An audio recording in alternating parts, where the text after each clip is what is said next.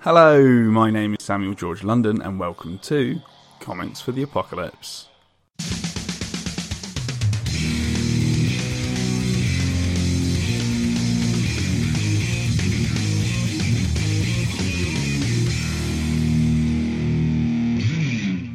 On today's episode, I speak to comic book writer and exceedingly nice chap, Yavi Mohan, about what comics he would take into the apocalypse. But before we get into it, I just wanted to let you know that from next week, I'll be taking a two week break whilst I move house. Uh, we will be back on Monday, the 4th of October, but if you're new to the show, then now is a good time to catch up on some previous episodes with the likes of comics editor for Valiant and Image, Heather Antos, or Judge Dredd artist PJ Holden. Now, without further ado, on with the show. Hello, Yavi Mohan. How's it going? Hey, Sam. Yeah, not bad, thanks. How about you?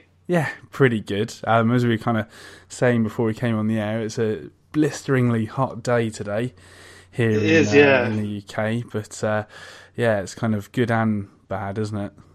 Yeah, it kind of sort of feels a bit too real, I guess, doing an apocalypse-themed podcast with the weather like this. Very much. so. uh, yeah, so I know I've tried to find the quietest room in my flat to record this, but it's uh, probably also the hottest room. So you know, if you hear a thud at some point, then yeah, I Oh, might have to pick uh, up again next week. yeah, yeah, definitely. Well, I'll, call- I'll call an ambulance for you, mate. Uh, cheers. yeah, do, do the best that I can. Um, but uh, yeah, no worries. Uh, well, thank you so much for, for being on the show today. Um, Uh, no, thanks, great thanks a lot for having me. I'm a big fan of podcasts, so it's Oh, really great to be here. Thank you very much. Um, and for, for anybody that doesn't know, uh, what do you do in the world of comics? So uh, I'm pretty new to the creating side of comics, um, but I am a writer, and I've written my first issue of a planned four-issue miniseries called Balancing Act, uh, which is kind of a buddy cop comedy but with superpowers. So Right. I basically want to kind of take Beverly Hills Cop and tell that kind of story, but with superheroes. Awesome. And yeah, so it's, it's being drawn by Lee Miluski, who's a, a really talented artist from Florida, uh, who's had loads of successful Kickstarter comics, which is great. And uh, yeah, we're hoping to launch it on Kickstarter in September.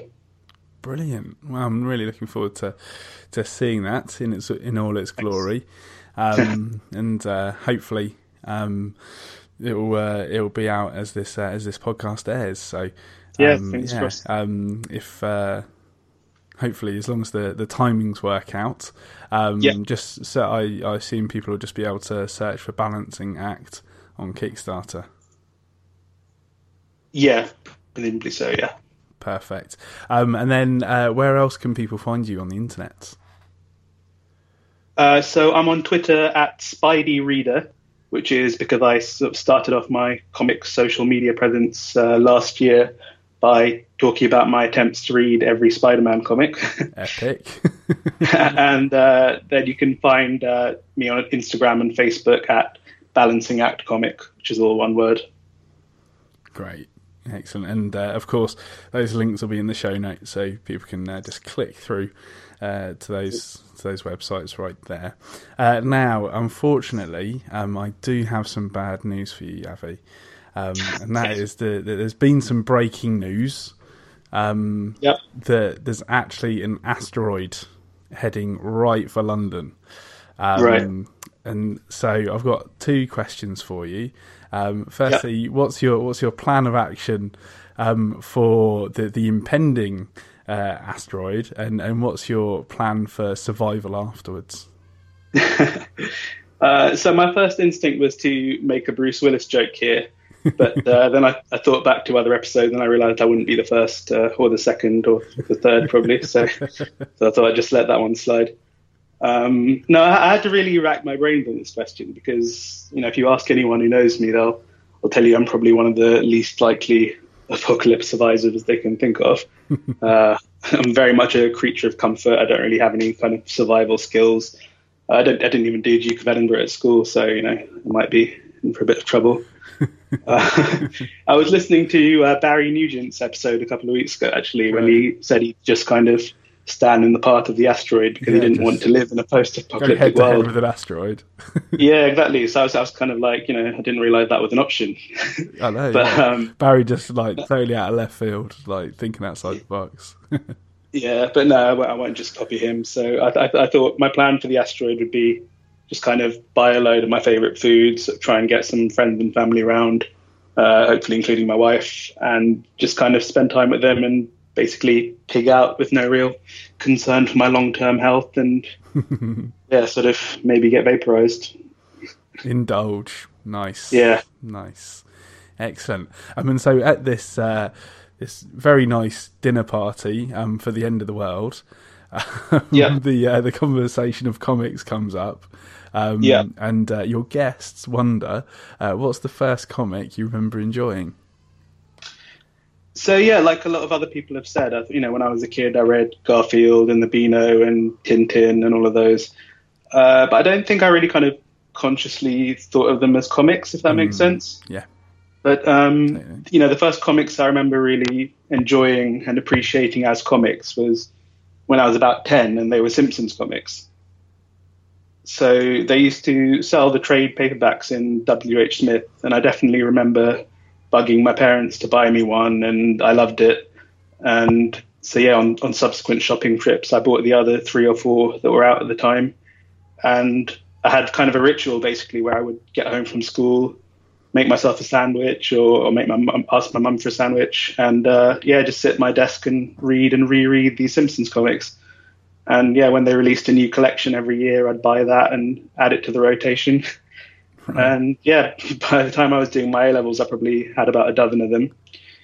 And the thing is, that I've read them again recently, a couple of them, and they are actually still really good. Oh, really? Cool. Yeah, because I think everyone knows the Simpsons TV show is, you know, pretty amazing for about, about 10 years and then kind of gradually fell off. And it's, it's actually pretty similar for the comics. So, Yeah. you know, they were great at the start and they were really enjoyable for about 50, 60 issues. Mm. And, uh, yeah, there's some really great storylines and great jokes that, you know, wouldn't have been out of place in the TV show at its best, probably. And also, yeah, when I look back at it now, there are even some sort of jokes and references to comic book culture and famous comic book moments, which makes sense because Yeah. you know the TV show was full of film and TV parodies and references. So yeah, it makes sense that they would do the same in the comic. Uh, but I think in particular, the few issues of the comic that are just outright superhero comic parodies. You know, they've got issues focusing on Batman or on Radioactive Man, Cool. and uh, these issues just have loads of great jokes that I actually only understand now after years of reading Marvel and DC. uh, like there's an origin story for Radioactive Man's sidekick, Fallout Boy, and it, it actually just directly lifts some panels from Spider-Man's origin in Amazing Fantasy 15, which yeah, when I was 10, I wouldn't have had any idea about, but yeah, when I look back now, I was like, yeah, you know, I can see where they've got that from. And then um, yeah, they've got this scene where you've got like two superhero teams fighting each other, and they're all spouting these really cheesy lines of pre-fight dialogue that, Right. that sort of have no purpose other to other than to tell the readers like what all the characters' names and their motivations are. You know, like like hey, Sideswipe, remind me why we're fighting these guys again. And Brilliant. you know when you see that when you see that joke done, it's really hard to not notice it every time it actually happened in like a '90s X-Men comic or something. yeah. But uh, but yeah, that's actually added exposition. exactly. Yeah, yeah. yeah. but no, it's, added another dimension to my reading those kind of classic Marvel and DC comics actually, because yeah, because the Simpsons comics are so ingrained in my brain after years of rereading that yeah, when I come across a moment that they parodied, I have that moment of you know, hey, this is familiar. So yeah, years later, it's kind of kept on giving. Oh, that's funny. Um, and then, Uh, were, like, how long were the storylines? Sorry, was it kind of you know? Um, I think they were mostly short? kind of one and done in in one issue. yeah. Uh, every now and then, yeah, when with the superhero stuff, I think there was a crossover between like, yeah, they had like a Bartman issue and a Radioactive Man issue that all had this sort of slightly epic storyline where I think the nuclear power plant explodes and turned everyone into superheroes. Right. Uh, cool. Uh, yeah, there's sort of some some really direct parodies of yeah a lot of famous superheroes from Marvel and DC. So cool. yeah, that was great to read. Oh, that was cool though. Um, and so this was kind of your mid-teens, by sounds of it. Yeah, sort of at age ten up to probably yeah age seventeen or so. Yeah, Just kind of, yeah, consistently reading them. that's amazing. Um, and uh, obviously, that's kind of where your your love of comics stems from. Um, and Mhm. so, what kind of did you continue to read comics thereafter, or No, actually, sort of. Um, yeah, I think again, a lot of people that I've listened to in your previous mm, episodes have said this, but there was sort of a period where like they didn't really read that much, and uh, I actually sort of probably started again just about when I was starting uni, yeah, um, but I hadn't really, you know, not counting Simpsons comics, I hadn't really read anything else before then, right, and then yeah, from kind of age eighteen onwards, I was kind of reading everything I could get my hands on. So yeah, it was kind of just Simpsons comics and only Simpsons comics for for a few years, and then after that, sort of everything. Nice, cool. Um, and so uh, at your uh, end of the world party, um, Yep. your, your your guests move on to the next um, question, which is what's the, Yeah. the funniest or the comic that made you laugh out loud the most? Yeah. So I think this actually might have been the hardest question for me Yeah, because um, I'm a big fan of comedy and sort of for a long time I actually wanted to be a sitcom writer, uh, and then I realized that you know, with comics you can write something that is just as funny as a sitcom but has you know much more exciting plots. yeah, Uh, so, so yeah, most of my favorite comics do actually tend to have a really strong element of humor. Uh, but I think the one I'd pick is uh, a mini series that Alan Moore wrote in the late '90s called Top Ten. right, And I think if you had you had someone on a few months ago who chose Alan Moore's 2000 AD stuff as their funniest comic, yeah, and uh, yeah, they were saying it's a shame that he didn't really write anything funny after that. But yeah, you know, I wanted to say he did. He he wrote this, and I don't really hear a lot of people talk about it. But I think it's definitely yeah, funny is not something that people think of when they think of Alan Moore, because you know normally he's more sort of deeply traumatizing. Um, but top ten, top ten, I think is probably the funniest comic I've read and um, it's basically about the officers of this police precinct. I think it's I think it's called Precinct Ten, and that's where the top ten title comes from. And uh, yeah, it just sort of follows them around uh, on some of their cases. But it's it's set in this uh, alternate present. So it was written around 1999, so it's sort of set in an alternate 1999, where since World War II, the world has been full of like superheroes and genetic experiments and like aliens and beings from other dimensions. There's like there's uh, the Viking gods in there somewhere.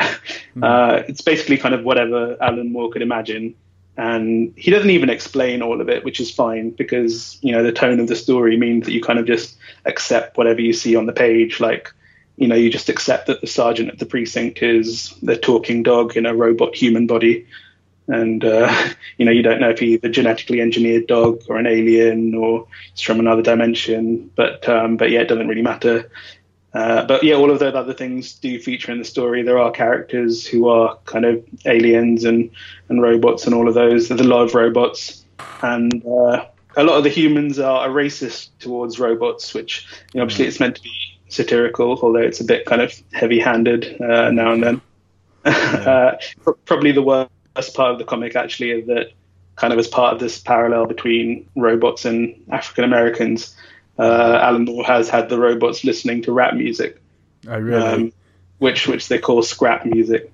okay, And uh, Right. yeah, the ro- the robot rap lyrics that Alan Moore writes are, I think, probably the worst thing he's ever written. yeah, uh, probably. so you'd think that a, a Northampton-based rapper would write. Exactly, yeah. So, yeah. so you know, as, a hip hop fan, those those couple of pages are pretty painful to read. Yeah, but um, but aside from that, it's a, it's a really incredibly funny comic. Like um, most of the humor just comes from the ridiculousness of the world that he's created, and yeah, kind of like what I was saying earlier. They're kind of almost sitcom-like jokes, but set in this ridiculous world. Like like the dog sergeant pretending that he's only attracted to other dogs to kind of cover up the fact that he's perving on one of the human officers. Uh, and then there are these great sort of side jokes that make fun of various comic tropes. Uh, like I think my favorite one is that one of the characters has an infestation of mice in his flat, uh, but they're mouse superheroes, and they're having what's kind of basically a, a type of Secret Wars sort of Infinity Gauntlet type crossover event in his Right. flat. Uh, and it's kind of it's all going on in the background of he's just trying to you know talk to the exterminator and get rid of these superpowered, incredibly destructive mice.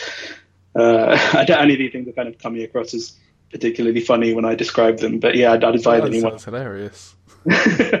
cool. No, but yeah, I'd advise anyone to just read it. It's, you know, it's only twelve issues, and it's it's kind of a great example of what an amazing writer Alan Moore is because mm. it shows him being funny, but there are moments where he's still very moving and yeah, I just I thought it was really cool to see the kind of thing he can do when he's not being like super dark. Yeah, definitely.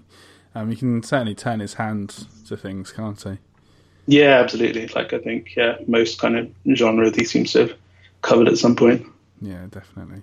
Um, and, and talking about other genres, um, the uh, the next question that comes up from your dinner guests is, "What's the saddest or most upsetting comic that you've read?" Okay, so for me, this is Grant Morrison's run on Batman. Right.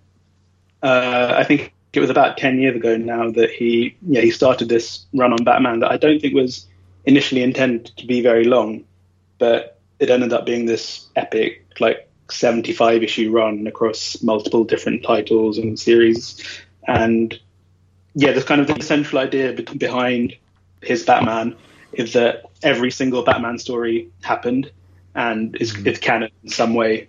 So it doesn't matter if some of the continuity got overwritten by one of the DC Infinite Crises. You know, it doesn't matter if, if DC explicitly said this isn't canon.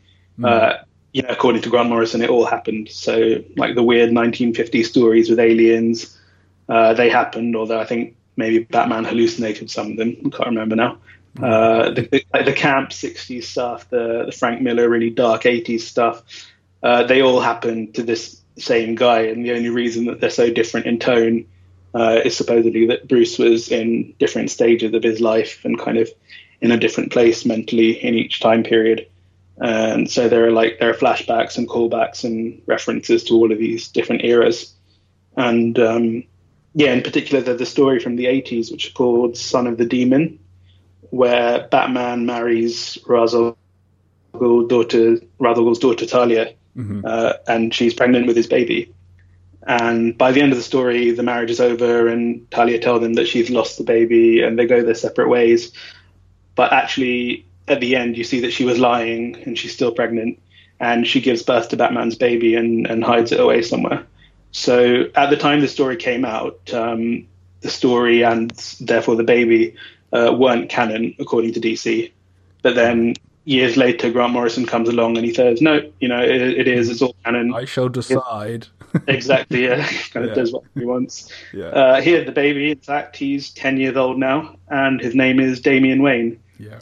And so, yeah, he's, he's a ten-year-old, but Talia al Ghul, his mother, has been raising him as what she believes to be kind of the perfect human. You know, with the with the goal of conquering the world. So, yeah, obviously, he's a bit of a sociopath.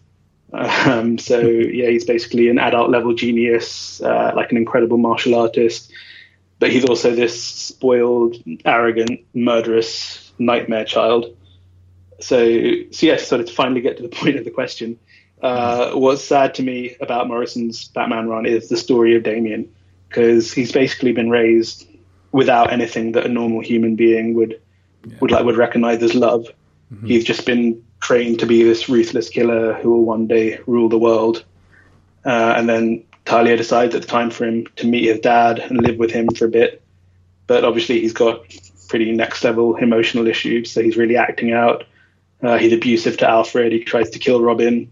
And yeah, he's just generally this kind of awful little brat who the Batman fan base absolutely hated when he was first introduced. But he's, you know, he's still excellently written because how else would you expect a kid who's been raised like this to behave? Oh, yeah. uh, and then and then he gets a lot more interesting after Grant Morrison kind of famously kills off Bruce Wayne. Uh, sorry, I've just kind of I've made air quotes there. I realize that's not very helpful on a podcast. um, but yeah, the the year or so where everyone thinks Bruce is dead, although actually he's just doing some insane Grant Morrison time travel stuff that I, I still barely understand. and during that time, Dick Grayson fills in for Batman, and Damian is his Robin. So Damian's finally got this father figure, or like at least an older brother figure, I suppose. Uh, you know, some kind of loving family, And then Talia tells him it's time for him to come back to her, and he said he wants to con- continue to be Robin. So yeah, there's this great scene where she basically disowns him. Worse than that, actually, she tells him, "If you walk away from me, you'll be an enemy of the House of Al Ghul." And yeah, Damian kind of looks down. He looks really sad for a moment, and then he just says, "I hope I can be a worthy one, Mother." So yeah, without kind of spoiling this, yeah, yeah, without kind of spoiling this more than I have already, uh, some of the things that Morrison does at the end of the run are also just yeah really heartbreaking from Damian's point of view. And at that point of the run, it's being drawn by Frank Quitely, who's you know the maven. And um, yeah, there are just moments where he really reminds you kind of with the way that he draws Damian, uh, that this genius ninja crime fighter is, you know, he's really just a ten year old boy. Mm. And yeah, I think Grant Morrison actually said that he feels his Batman run is as much Damian Wayne's story as it is Bruce Wayne's. And yeah, I think Damian's story is probably the saddest I've ever read. Wow, that's epic. Um, yeah, that's something I need to delve into myself. Um, it is time consuming. it is seventy five issues. It's uh, it's a lot, but yeah, know, um, if you kind of you know space it out and just commit to reading that, then you know you can you can get through it. Um, so yeah, exactly. uh, that will definitely be going on my uh, to read list. That's for sure. to hear it. Excellent. Um, and so um, we uh, we move on to uh, our next question from your guest, and that is, what's the scariest or most horrifying comic that you've read? So this was hard as well because I'm I'm quite weird about horror. Uh, I can't handle horror in films or TV at all because what, what I actually find scary are you know the jump scares and the music and, and the mm. sounds. But what that means is that I usually don't find books and comics that scary. Yeah. Um, actually, I don't know if you ever saw that this Korean web comic that was doing the rounds a few years ago. Okay. About this kind of this ghost woman who's trying to find her baby and you scroll down the page and then basically the, the, comic becomes animated and it starts scrolling by itself and you can't stop it and it's making this awful rapid clicking sound and then yeah you see the ghost woman's face and it's pretty horrific oh but yeah I, I, don't think i can count that as my answer because it's you know it's got sound and animation and i can't even really say i read it because i think i just fell off my chair screaming um, but yeah so my actual answer is bone by jeff smith right which is a weird answer for this question because I'm pretty sure it's an all ages comic. Yeah, I was going to say. uh, so yeah, um, so yeah, for people who don't know it, I guess I think Bone has been. How would you describe it? I think it's been described as kind of Disney meets Lord of the Rings. You say that. yeah, because I think yeah, the three main characters who are these kind of weird bone creatures. Uh, you know, they look a bit like Moomin, don't they? Um, I think they're actually supposed to be actually made of bone but it's never really explained. But again, you know, it's one of the things I love about comics. Sometimes there are things that just kind of don't need to be explained, and you, you go along with it. Um, but yeah, the three main bones are kind of similar to a lot of old school Disney characters, you know, like the, the Mickey Mouse and the Donald Duck type. And um, yeah, there's one in particular who's very similar to Scrooge McDuck, but kind of greedier and, you know, without as much of a kind hearted side uh, and they they encounter various you know talking animals and magic forests and and a bunch of humans as well. So it's all quite kind of old school Disney in that respect. Mm. Um, but at the same time, you know, there are dragons and ancient relics and prophecies and mysterious villains that can kind of magically see everything that's happening everywhere. So yeah, I guess that's the Lord of the Rings part. And um, sorry, I keep taking ages to get to the point. But uh, all right, so we we need to uh, like set the uh, set the scene. no, good. so it's all good. But yeah, it's the villain basically that I find really scary in this. It's um it's this creature called the Hooded One, and yeah, the name suggests obviously they wear a hood and you can't ever see its face and it's it's just drawn in a very unnatural way like kind of mm. kind of slender manish in a way i suppose but um, also its neck kind of bends forward at this really unsettling angle, which is why you can't see its face. And you know, even its speech bubbles are done in a in a different way to all the other characters. They're all sort of really uneven and jagged, and they kind of seem to like ooze out of the darkness of the hood. And yeah, I just, I just found the character genuinely terrifying, and I think it mm. was possibly the fact that everything else in the comic is kind of all ages and Disneyfied, and it just makes this, you know, this sort of Guillermo del Toro nightmare character kind of stand out as even more terrifying. Yeah, and there's one scene where it's like where it's speaking to a character from a distance, and then over the course of the page, it, it gets gradually closer, and then suddenly it's right next to him. And yeah, I think it's the closest thing probably that I've seen to like an actual horror movie jump scare, like done in the pages of a comic. But yeah, yeah, I should, yeah, yeah, I should emphasize that it isn't a horror comic. I think it probably it's just me. Um, so yeah, I wouldn't say anyone should read Bone expecting to be terrified, but um, yeah, just read it kind of expecting it to be an amazing comic. Cheers. it's all good, mate. But that's that's amazing that um, you know with a with a particular character design, Yeah, you know, that you can really set the set the tone of how evil they are, how ominous they are.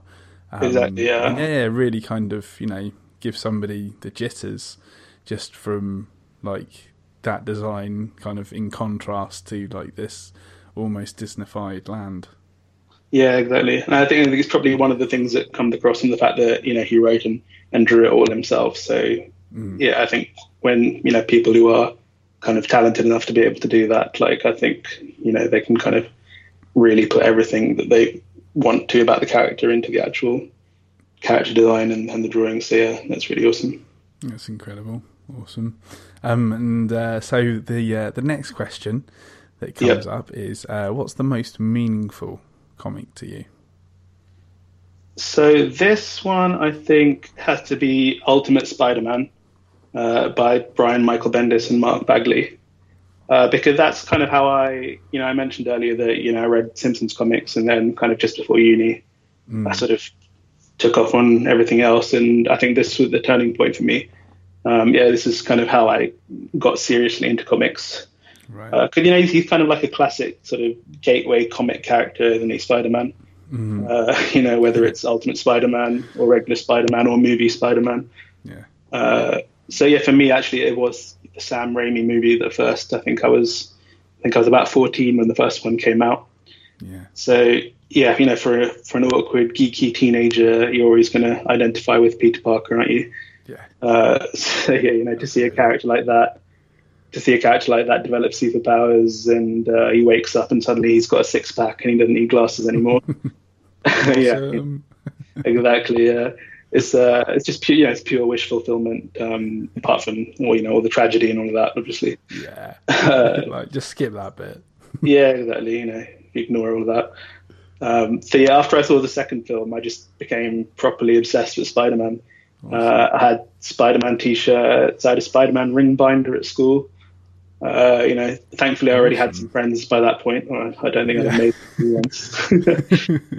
but well, uh, like these days, I think it's fairly normal, but back then, These days, I think yeah, maybe that yeah. might be a flag of yes, I'm a geek. yeah, back in 2004. you know, but these days it's like it's cool. I think, isn't it? Yeah, more It's a enlightened bit, it's a bit of a different, different, uh, different lay of the land in schools these days, which is rather Yeah, which is frustrating. it's frustrating, but yeah, you know, at the same time, yeah, happy it's cool at the same time. Yeah, It is, yeah. it's good. Hopefully one day, you know, if my kids are geeky yeah. and uh, and Take yeah, up the mantle. easier path. exactly. Um, but yes, I thought at this point the next obvious step is to read the comics, and I want to read all the Spider-Man comics. But uh, you know, like I say, you know, this was 2004, before the days of Marvel Unlimited and all of that, and it, it really wasn't very easy to get your hands on all the thousands of issues that had been published. Um, but yeah, so like I mentioned, this is kind of a project I have now started sort of last year, uh, kind of using Marvel Unlimited, just trying to read every Spider-Man comic. I think I'm kind of up to the mid 70s so far, and now Really? I've taken a bit of a break. Gosh, 'cause, yeah, my God, that is an and it sounds like a lot, but you know, it is epic, and I've not even like I'm not even that far into it yet. Like yeah, time wise, I'm you know a decade into it, but you know that sort of first decade, there was one maybe two issues per month. You know, there's just the Amazing Spider-Man and the kind of Marvel mm-hmm. team up or whatever there was, and you know then you get to the 90s where you, there's probably about 20 different Spider-Man books being published a month. So I think that's where that's where I'm really going to struggle. But um, yeah, just kind of taking a bit of a break at the moment to read other things so I don't go crazy. Too right, amazing. But um, but yeah, and back so, in 2004, yeah, yeah. No, I kind of I, I learned that Marvel had created this this new Ultimate Universe a couple of years earlier, where where they basically rebooted a lot of the major characters, uh, most prominently Spider-Man, and yeah, they'd, they'd redone the origin stories like in a modern setting, and mm-hmm. you know, without 40 years of impossibly complicated continuity and clones and all the rest of it. And so that's what I read, uh, Ultimate Spider-Man, and I just plowed through however many issues were out by 2004 which is probably about 50 issues. And it was just so readable. Like, I know people criticize Brian Michael Bendis for like his spaced out storylines and, you know, the dialogue being a bit cheesy at times, but, but it, you know, it made it really bingeable and it mm. is funny and there's a lot of teen drama and it was kind of, you know, exactly the kind of gateway drug I needed to get me into comics. So, yeah, it just kind of took the best bits of 40 years of Spider-Man and really made it all consistent under one writer. And obviously, you know, he added his own new plot points and new twists, and new villains.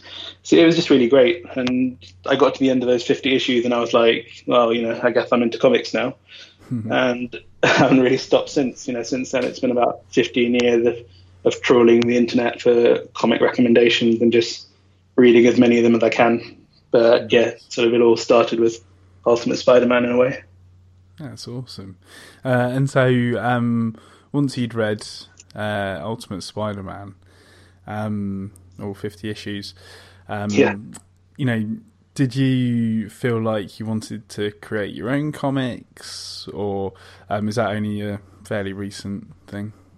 That's a fairly recent thing, actually. So, yeah. yeah, even though I've been kind of into writing from about the same time that I've been into comics, mm. like you know, you know, sort of you know, tried to write a sitcom here and there, and you know, when I was at uni, I did some kind of comedy writing for stage and that kind of stuff. Cool. I don't know why, but it didn't really like occur to me to write a comic. Mm-hmm. I think there were maybe one or two times where I looked it up and you know I looked at some sample script and I just thought, you know, this looks really complicated and I, yeah, I don't really know why. I think it was probably the aspect of trying to figure out exactly which panels you fit on which page. Yeah. But then, yeah, sort of in the last year or so, I was like, you know, I've read so many comics, like, surely I should be able to have some kind of idea of, you know, what you fit on one page and what you can't. Mm.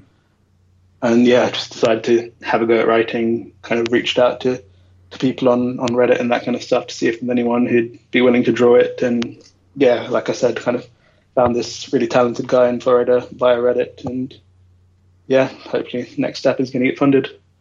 Awesome, man! I'm really looking forward to that. Um, cheers.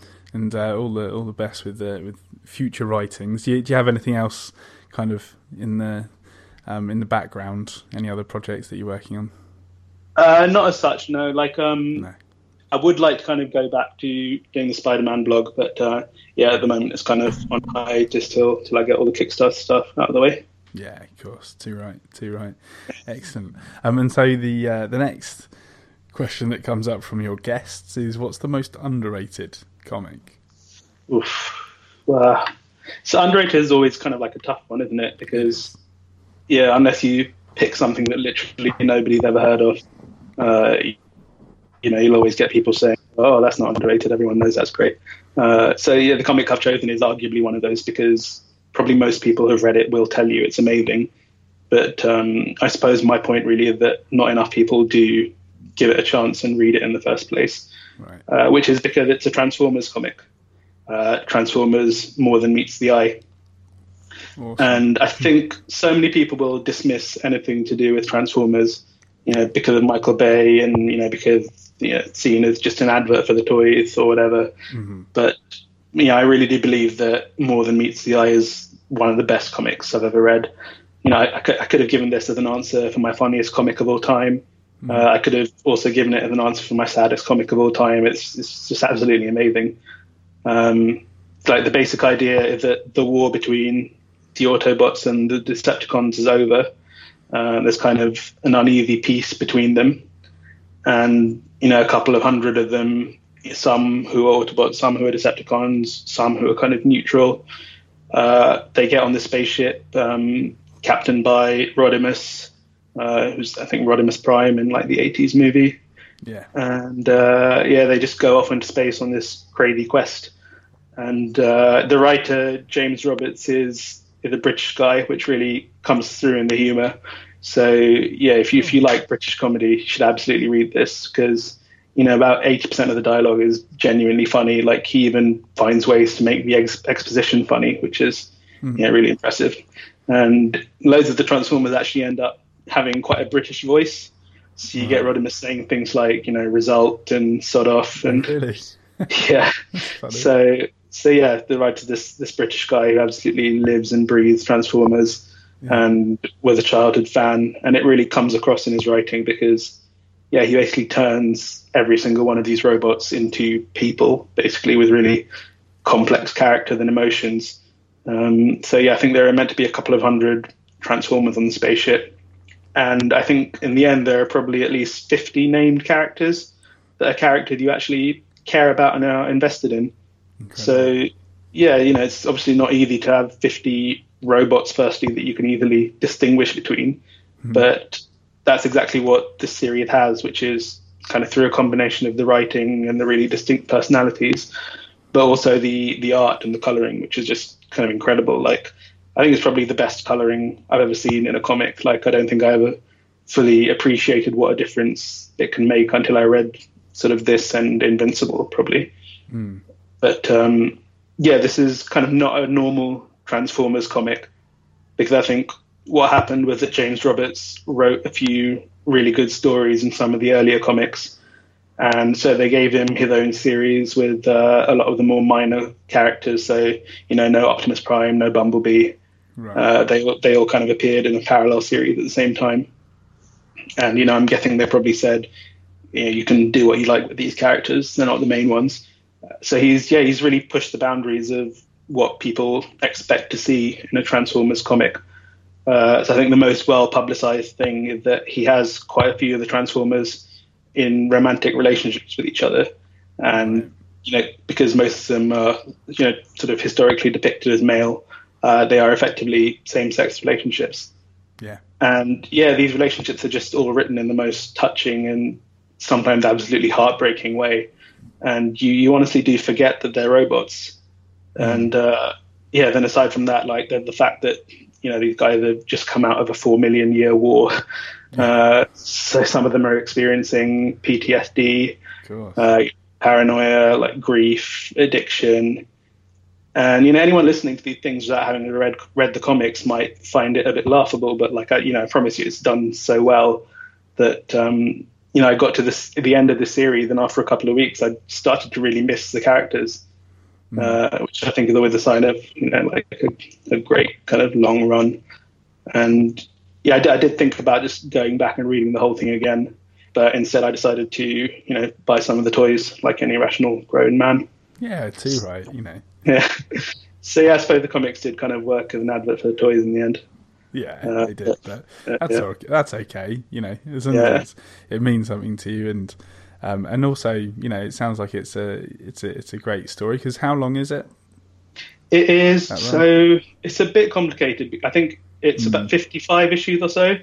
and then it continues uh, the different series with still the same writer, different artists called Transformers okay. Lost Light for another 25. Um, so it's about 80 issues in total, but there's also some kind of like crossovers with the other series, which are maybe sort of the weaker points, but um, they do mm. kind of end up introducing new characters into the story who are actually really great. And again, I won't spoil anything, but sort of at the halfway point, they do bring in one of the major characters that kind of everyone who's seen any kind of Transformers will know, and that character joins the crew. So that was a great thing way to kind of shake things up.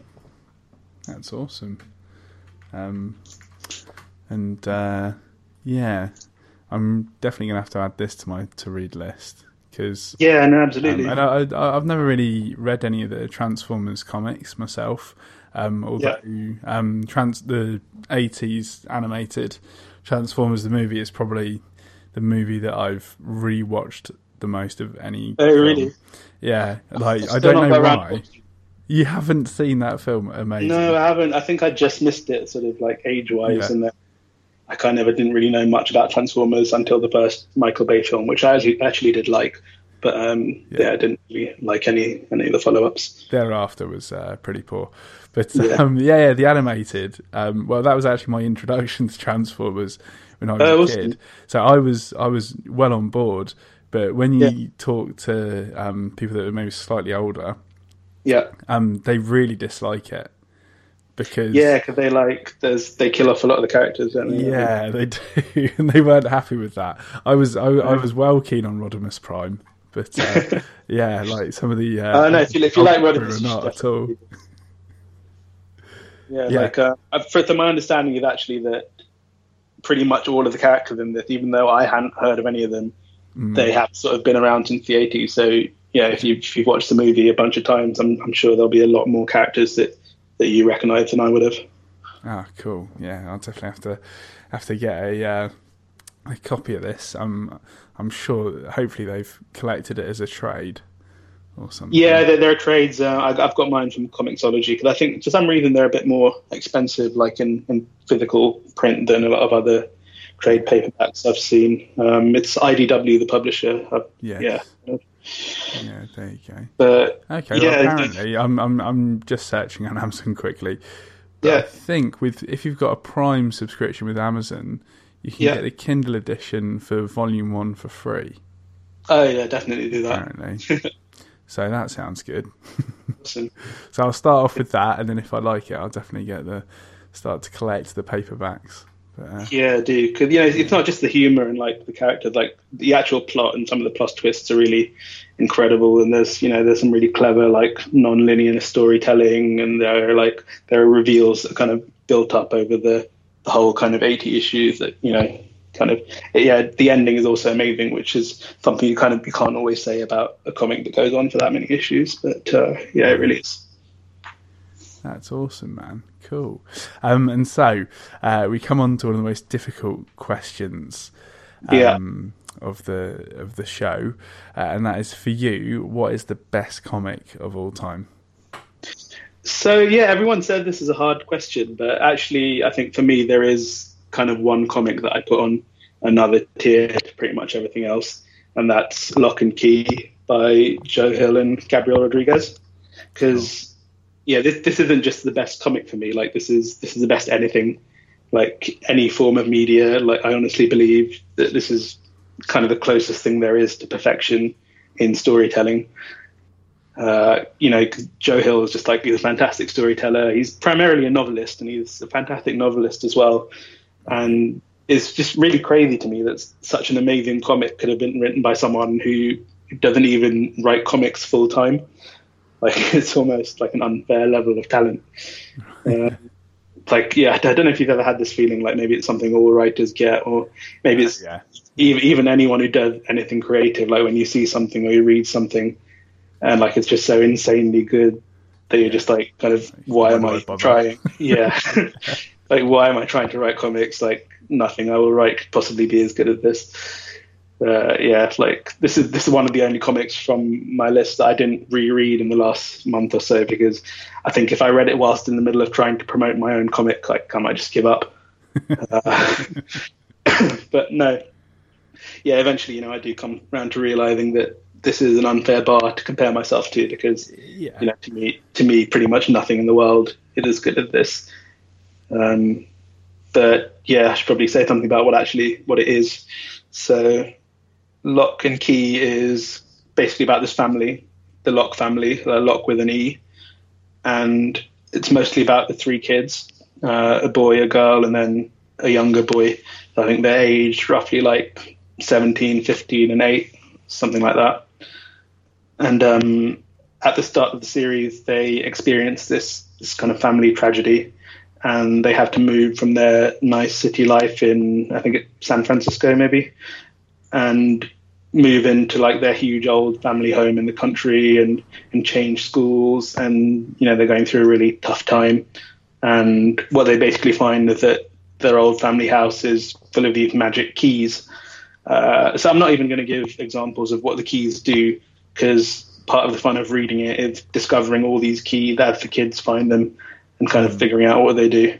But um, you know, it's really got everything. Like it's, it's it's suspenseful and it's funny and it's it's deeply sad and it's quite scary actually. It's it's kind of sometimes described as a horror comic, which I don't think is accurate, and I think kind of pigeonholes it a bit because I think it's an it's like an everything comic really. Right. Um, like this is the first comic I'd recommend to anyone who hasn't read one before. Yeah. Like um, not Watchmen, where you kind of you know you need to know all the superhero tropes that it's Yeah. dismantling. But, um, but yeah, Locke and Key because you don't need any context. Uh, the art's fantastic, the characters are amazing, and yeah, I think the story is just perfect. Like it comes in at just under forty issues, I think, and um, yeah, I really felt like not a single one was wasted. And I don't think I can say that about any other long form comic. But yeah, there's not kind of there's not one single like moment even that kind of drags or feels like filler. So yeah, like I'm not exaggerating, but yeah, when I when I when I finished this comic, like I didn't know what to do. Yeah. like I just I desperately wanted more of it, or like or something exactly like it, and like yeah, I did all these searches for like you know recommend me something exactly like Locke and Key, Right. uh, and then yeah, there just wasn't anything. So instead, I just kind of reread it every couple of years, and because my memory is getting awful, I kind of forget some of the twists anyway. So yeah, even if I remember them all, it's still great to read. Awesome. And how long is the Locke and Key run? I think it's 37 issues, something like that. Okay. So I mean, it's it's it's fairly long, but It's, not fairly like- long, yeah. like massively. Yeah, it's not 70, 80 issues. Sounds like there could there could be more.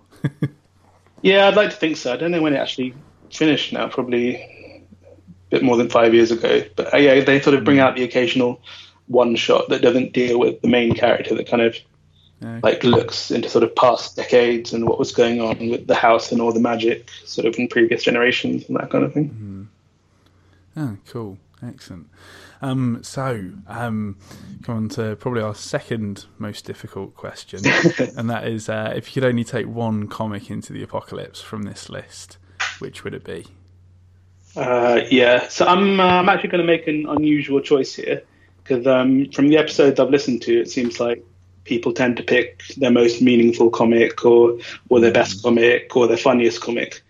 Uh, but I'm going to pick Batman, uh, the Grant Morrison Batman, which is not only is it my pick for the saddest comic, but I think it's also my least favorite comic from this list. Uh, Which is to say, like I still, you know, I still really like it, but of these Still these six or seven, exactly, yeah. But um, but of these six or seven comics, it's I think the one I love the least. Um, but there's a few reasons basically that I'd take it into an apocalypse. Uh, reason one is that it's very long. Um, it's about 75 issues, which um, you know probably second to Transformers, the second longest on my list. But um, you do have to really kind of focus on every panel to understand what's going on. So I think it'll definitely take the longest to read. And um, yeah, that, that's important if, um, if I'm going to have a lot of free time and, and limited entertainment. Um, I guess yeah, this was sort of more for the, the post-apocalyptic survival than just the dinner party.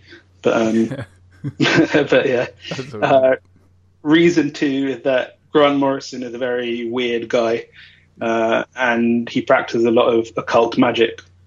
Uh, to the point where apparently a lot of the comics he's written from kind of the mid 90s onwards are these things that he calls hypersigils, Okay. which uh, which I think, if I understand correctly, are intended to sort of make things that happen in the comics happen in real life.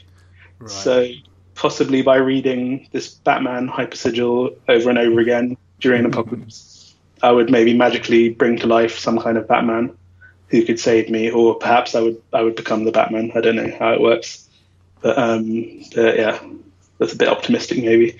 But no, yeah, why not? Why not? but uh, no, the main reason I chose it is that people always say that this run and and pretty much everything Grant Morrison has written uh, gets better every time you read it, and kind of makes more sense every time you read it. So you know, the first time I read it was I think kind of while it was coming out, it hadn't finished yet, and I hadn't really dabbled in anything this structurally complex before. Like I hadn't read any other Grant Morrison, nothing like that, and I, you know, I just thought, what the hell is this? Like this is awful. Like why is everyone banging on about it? because you know it starts in the middle of a story and like there's no exposition pretty much ever, which I think is a bit of a Grant Morrison trademark. Like he kind of he really expects you to figure out everything for yourself. Like you know, almost a bit too much at times, I think. But um, yeah, maybe there can be a happy balance. Yeah, exactly. but um, yeah, there's no exposition. There's like major plot lines that tie back to obscure stories from you know the 50s and 60s, and you know right. comics that you don't explicitly need to have read, but it helps. So it's not the easiest comic run to understand, and kind of for that reason, I pretty much hated it the first time I read it. And then, you know, 10 years later, having read a lot more DC, a lot more Batman, a lot more Grant Morrison, um, I understood it a lot better and I, I really liked it. So yeah, I actually read a book afterwards that's basically an analysis of the run and what actually happens and you know what it means. Right. Yeah. You know, someone's written like a, basically a 250 page book just mm about this run. Amazing. So yeah, having read that, then next time I read the run, hopefully I'll understand it even better and like it better. Yeah. And yeah, if there's an apocalypse and it's all I have to read for the rest of my life, then hopefully I might eventually fully understand it. That's awesome. Yeah, I mean it's it's real testament to you know uh, the work when you know people start to actually write books on uh, the actual run itself, uh, analyzing it, and trying to figure out exactly kind of all of the nuts and bolts that you've actually put into it. So that's incredible. Yeah, which they seem to have done with like half the stuff he's written. So yeah, him and Alan Moore. So awesome. Um, and so we come on to our last question um, today, and that is um, what weapon, tool, or useful item would you like to take into your apocalypse? So I'm going to go with a sandwich toaster. Nice. Uh, or, you know, panini press, I think the one I've got is called, if you want to be fancy. Yeah. But, um, yeah, kind of anyone who knows me will, will tell you I'm big on sandwiches. Uh, you know, I really like making sandwiches and you know, obviously eating sandwiches. And yeah, I think whatever you put in a sandwich, like, well, not whatever you put, but the vast majority of them are improved by toasting them.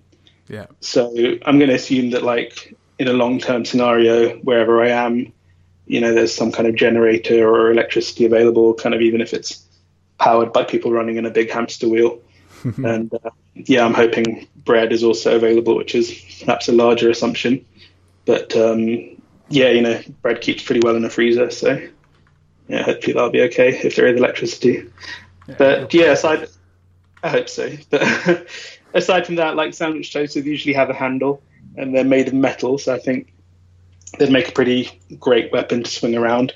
Um, possibly, you know, pretty destructive if you actually, you know, heated it up first. So, yeah, no trouble. Exactly. Okay.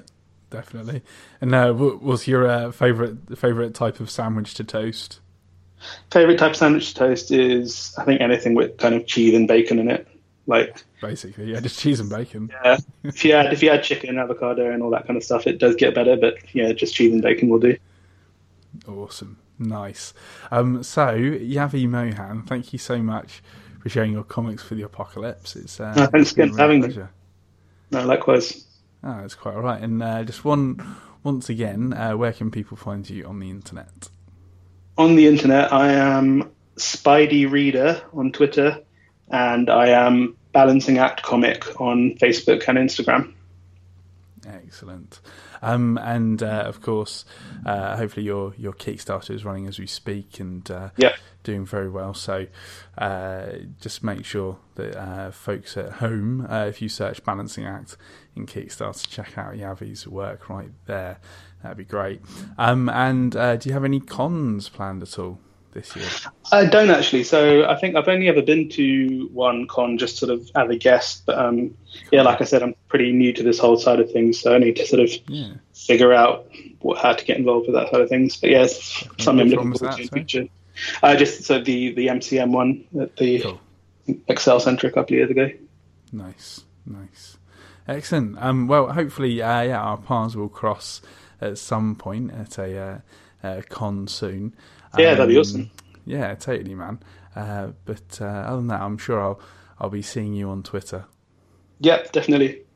Excellent. And yeah, okay, looking yeah. forward to reading Project Hoax as well. Oh, thanks, man. Yeah, yeah. Looking forward. Dan is steaming ahead with those pages, so um, I think we're going to end up delivering early, um, probably September, um, potentially. Um, Yeah. But uh, we'll, we'll see how we go. Because even even when you got the pages done uh, with the Kickstarter, um, yeah, um, you still got to kind of pack it all and everything. So that can take Yeah. time, particularly when you're juggling work and family and, and things Exactly, like yeah. that. So um, yeah, we'll see. Um, but uh, thanks very much. Uh, no worries. Yeah, no, like I said, I do like an all ages comic that can scare me a bit. So Yeah, there you go. Hopefully this this will give you a few jitters. I think. no, good. Um, but uh, it. yeah, not not not too many. Just gen, a generally enjoyable comic. I hope. Awesome. Thanks, Yavi. Cool. Cheers, Sam. Cheers, man. Bye. Bye. Thanks again to Yavi for being on Comics for the Apocalypse today. It was an absolute pleasure. If you enjoyed the show, please leave a review for us on iTunes or whichever podcast service you use, as not only will it let me know that you liked it, but I believe that it helps make other people aware of the show as well. If you'd like to check out Yavi's work or follow him on social media, those links are in the show notes, along with all of own links to the various areas of the internet. And finally, as long as the apocalypse doesn't come to pass in the next week, I'll see you next Monday. Bye for now.